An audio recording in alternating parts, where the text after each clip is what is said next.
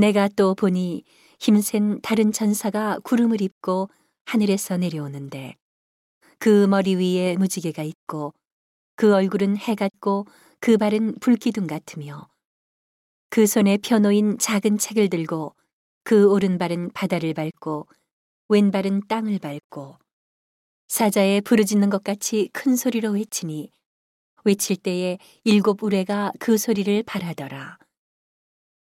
일곱 우레가 발할 때에 내가 기록하려고 하다가 곧 들으니 하늘에서 소리나서 말하기를 일곱 우레가 발한 것을 인봉하고 기록하지 말라 하더라.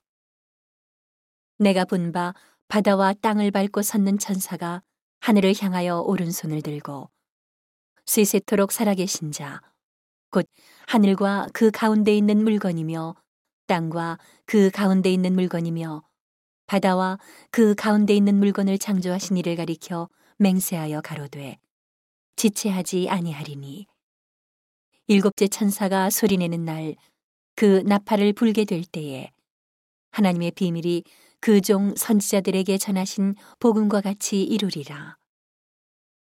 하늘에서 나서 내게 들리던 음성이 또 내게 말하여 가로되 내가 가서 바다와 땅을 밟고 섰는 천사의 손에 펴놓인 책을 가지라 하기로.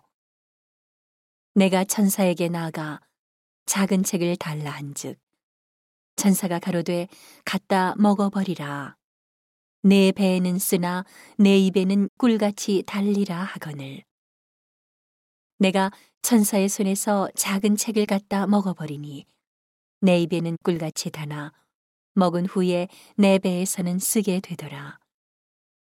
저가 내게 말하기를 내가 많은 백성과 나라와 방언과 임금에게 다시 예언하여야 하리라 하더라.